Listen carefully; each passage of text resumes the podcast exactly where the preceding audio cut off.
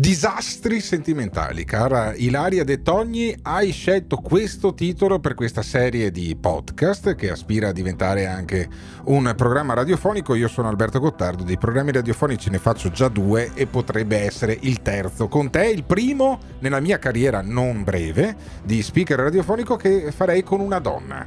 E, Sei ehm, emozionato? Sì, no, no, io ero molto scettico, non ero non è che sono emozionato, ero molto scettico all'inizio di questa avventura, eh, di questo podcast che continua a eh, imperversare su Spotify e sulle altre piattaforme, eh, perché mh, mm, io credo che sia molto difficile fare la coppia senza essere una coppia nella vita, perché io e Ilaria De Toni abbiamo eh, le nostre vite sentimentali eh, autonome e più per sua decisione che per mia in realtà, ma Ilaria De Togni mi sta guidando, mi sta educando in questo percorso. Sono e prima, il tuo Virgilio. E quando ti ho detto di cosa parliamo oggi, tu mi hai risposto delle manipolazioni sentimentali. Cosa sono le manipolazioni sentimentali? La manipolazione affettiva è quella tecnica che utilizzano le persone che sono in realtà i veri colpevoli di una determinata faccenda che poi sfocia in disastro sentimentale e che per sopperire a, loro, a questa loro colpevolezza accusano te di esserne l'artefice. Allora, fammi capire. Ci sono tantissimi tipi di, di, di manipolazioni io sono affettive. Un uomo, io sono un uomo, eh, faccio delle cose che eh, pongono fine al nostro rapporto. Mm, ti dico le bugie, oppure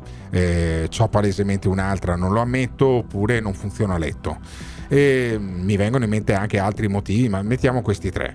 E dico, non funziona a letto perché, perché è colpa tua, perché quale sei troppo sia, grassa. Esatto, eh. oddio, questo è terribile, un terribile eh. esempio, però sì certo, è colto nel segno. È un po' l'accusare l'altro continuamente di quello che, in cui tu ti senti in realtà manchevole. È un utilizzo sapiente e abbastanza ingegnoso del sì? senso di colpa. Ah, ok. Quello Quindi... che utilizzano i manipolatori affettivi fondamentalmente è il senso di colpa, ti fanno sentire colpevole di qualsiasi cosa. Loro scompaiono magari per tutto il weekend, non ti fanno assolutamente capire dove sono e quello che fanno uh-huh. e poi improvvisamente accusano te di essere quelli che li ha abbandonati ah. nel momento del bisogno. Oppure quindi tu magari ti tro- senti in colpa. Oppure sei tu, io sono sparito, ma sono sparito perché tu sei stata troppo pressante nei miei confronti e allora ho deciso Quella di darti una lezione. In realtà il senso di, col- di colpa è ancora più, più come dire, sottile, ah. è un po' più sadico e più crudele, ti fanno sentire proprio che sei sbagliato. Ma perché? Ma perché uno dovrebbe. Che, sei, che manchi in qualcosa di importante, ma come senso... nel loro fabbisogno emotivo, ma per scusami, esempio. Ma scusami, allora. Non sei abbastanza presente.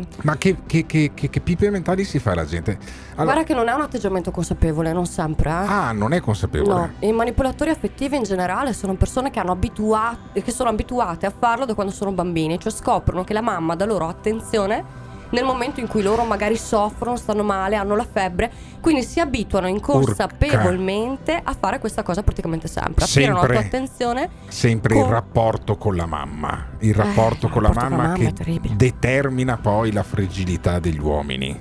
Mm. E allora tu dici, il, il bambino uomo che rimane un po' bambino e c'ha dentro il meccanismo di se ho la febbre la mamma mi darà attenzione. Mm-hmm se faccio casino perché la mamma non mi considera, allora lei improvvisamente mi considera, però la colpa è sua. Quindi il senso di colpa diventa poi molto più articolato con l'andare del tempo. Si come si, fa a riconoscere, come si fa a riconoscere il manipolatore e, ehm, da uno che magari si lamenta in maniera legittima? Beh, è semplice, ti senti continuamente in colpa anche se sei tu la parte lesa. Non sai perché, ma continui a provare un senso di disagio. Urca. Quando sei tu che hai probabilmente una sensazione di che le tue aspettative emotive, il tuo bisogno di affetto è stato disatteso in qualche mm. modo, eppure ti senti colpevole. L'altra persona ti fa sentire continuamente sbagliato o sbagliata. E allora a questo punto cosa si fa? Se questa cosa è troppo frequente significa che c'è una manipolazione affettiva in atto. La manipolazione affettiva è come se ne esce, se, se, parlandone, visto che è un atteggiamento inconscio che mi dici può affondare addirittura le sue radici nel rapporto con madre e figlio maschio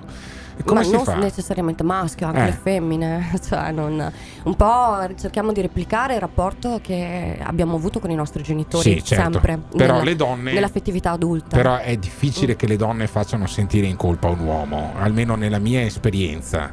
Eh, non... Vabbè, ma tu sei un uomo fortissimo, Alberto. Uh, Tutti sono come te. Io ho visto molti maschi invece che si sentivano continuamente in colpa, manchevoli di qualcosa nei confronti della loro partner. In realtà erano di bravissimi ragazzi, delle persone fantastiche Ah. che non facevano mancare nulla neanche da un punto di vista emotivo alle loro compagne. Eppure si sentivano in colpa, cioè il senso di colpa, il senso di vuoto può essere un indicatore di un rapporto che non sta andando nella giusta direzione. Diventa una forma di controllo. L'altra persona all'interno della relazione, quella che subisce questo tipo di manipolazione, alla fine farà sempre quello che vuoi tu, proprio per evitare di farti soffrire, quindi di sentirsi in colpa. Ma questo non è sano e l'unico modo per uscirne è diventarne consapevoli Ah. e capire quando questo meccanismo viene attuato e cercare di arrestarlo, possibilmente sul nascere. Cioè la domanda che uno deve Quindi- farsi è, ma di chi è colpa il senso di colpa? No, è colpa mia? È colpa sua? Porca miseria, Perché è una cosa sento- complessissima però. Perché eh. mi sento così? Mi Eh. sento in colpa, mi sento sbagliato in qualcosa, ma ho davvero sbagliato qualcosa?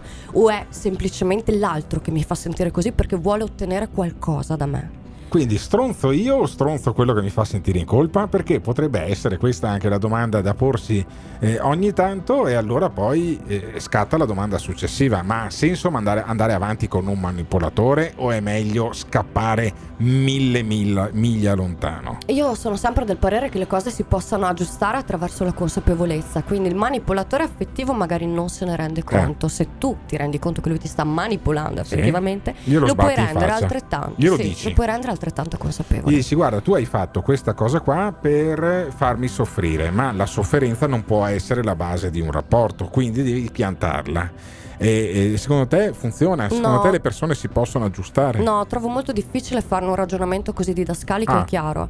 Deve essere più un far capire esattamente al manipolatore Sì. affettivo, chiamiamolo così, che in quel caso tu non hai fatto veramente nulla di male, di sbagliato nei suoi confronti, Mm. che lui ha questo tipo di attitudine perché vuole che tu ti senti in colpa, cioè entrare nel caso specifico quando questo succede. Quindi far proprio vedere quando cosa- di cosa hai paura che io non ti ami abbastanza, dimostra che tu invece lo ami. Nel momento in cui il manipolatore affettivo si rende conto che non ha nulla da temere, probabilmente un pochino il suo atteggiamento, o almeno me lo auguro, insomma. Cioè, devi fare la parte della mamma che prende il pupetto e gli dice: Guarda, pupetto, adesso gli fai due scorreggine sulla pancia, no?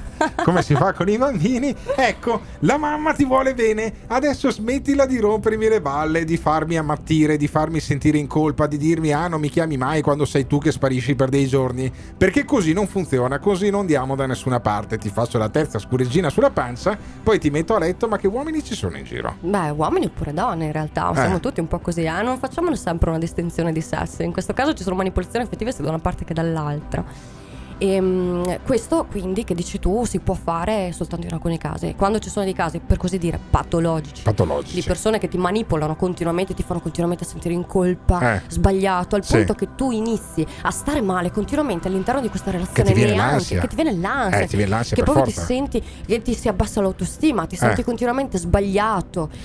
Ma sai che a me devi- una donna che mi facesse una che- donna che mi facesse abbassare l'autostima forse non mi farebbe neanche male in realtà. Eh, vedi, poi Eh. ci sono dei casi in cui questa cosa Potrebbe essere. serve. Allora, io gravissimo. Allora, A, A, A, cercasi manipolatrice che mi faccia un po' abbassare l'autostima perché delle volte mi rendo conto di avercela alta. Ma Mm. al di là del, del caso patologico singolo, cioè la mia- il mio sfrenato ed enorme ipertrofico ego, tu dici che bisogna stare attenti perché è zeppo di manipolatori che ti fanno del male. Bisogna stare attento quando la manipolazione affettiva e anche qua il campanello d'allarme per capire se una persona ci sta manipolando per Eh. ottenere qualcosa, cioè proprio per gestirci, per controllarci, è quello di riconoscere la sua colpevolezza. Ah. Perché sai la cosa più interessante di questa dinamica è che quando capita a volte la manipolazione affettiva succede perché la persona in realtà è il colpevole di una mancanza nei tuoi Sì. confronti, per E esempio, l'esempio di scarica- prima, no? il maschio scarica sulla vittima. che sparisce tutto il weekend perché Sì. doveva farsi i cazzi Sì. suoi e adesso lo diciamo questa parolaccia anche se è un podcast, Ah. va bene perché così è molto chiara e quando ritorna accusa te di essere sparita, magari in un momento in cui lui era particolarmente triste perché stava attraversando un momento difficile. Ma Ecco, quella è una manipolazione che serve a nascondere la colpevolezza, campanello d'allarme, brutta manipolazione, impossibile da migliorare. Lasciatelo. E voi? E voi? Quali sono le manipolazioni che avete, che avete subito? Io ho subito delle manipolazioni. Da una che faceva massaggi mi ha manipolato e fatto sentire molto bene il corpo, ma a parte quelle, le altre sono negative. Ci dice Ilaria De Togni che è l'anima. di questi disastri sentimentali. Il podcast che, chi lo sa, sbarcherà anche in radio. O sarà la radio che sbarcherà sul podcast? Lo sapremo alla prossima puntata di Disastri sentimentali. Se volete raccontarci i vostri, il messaggio su WhatsApp che dovete lasciare è al numero 351 678 6611. Grazie Ilaria. Grazie a te Alberto.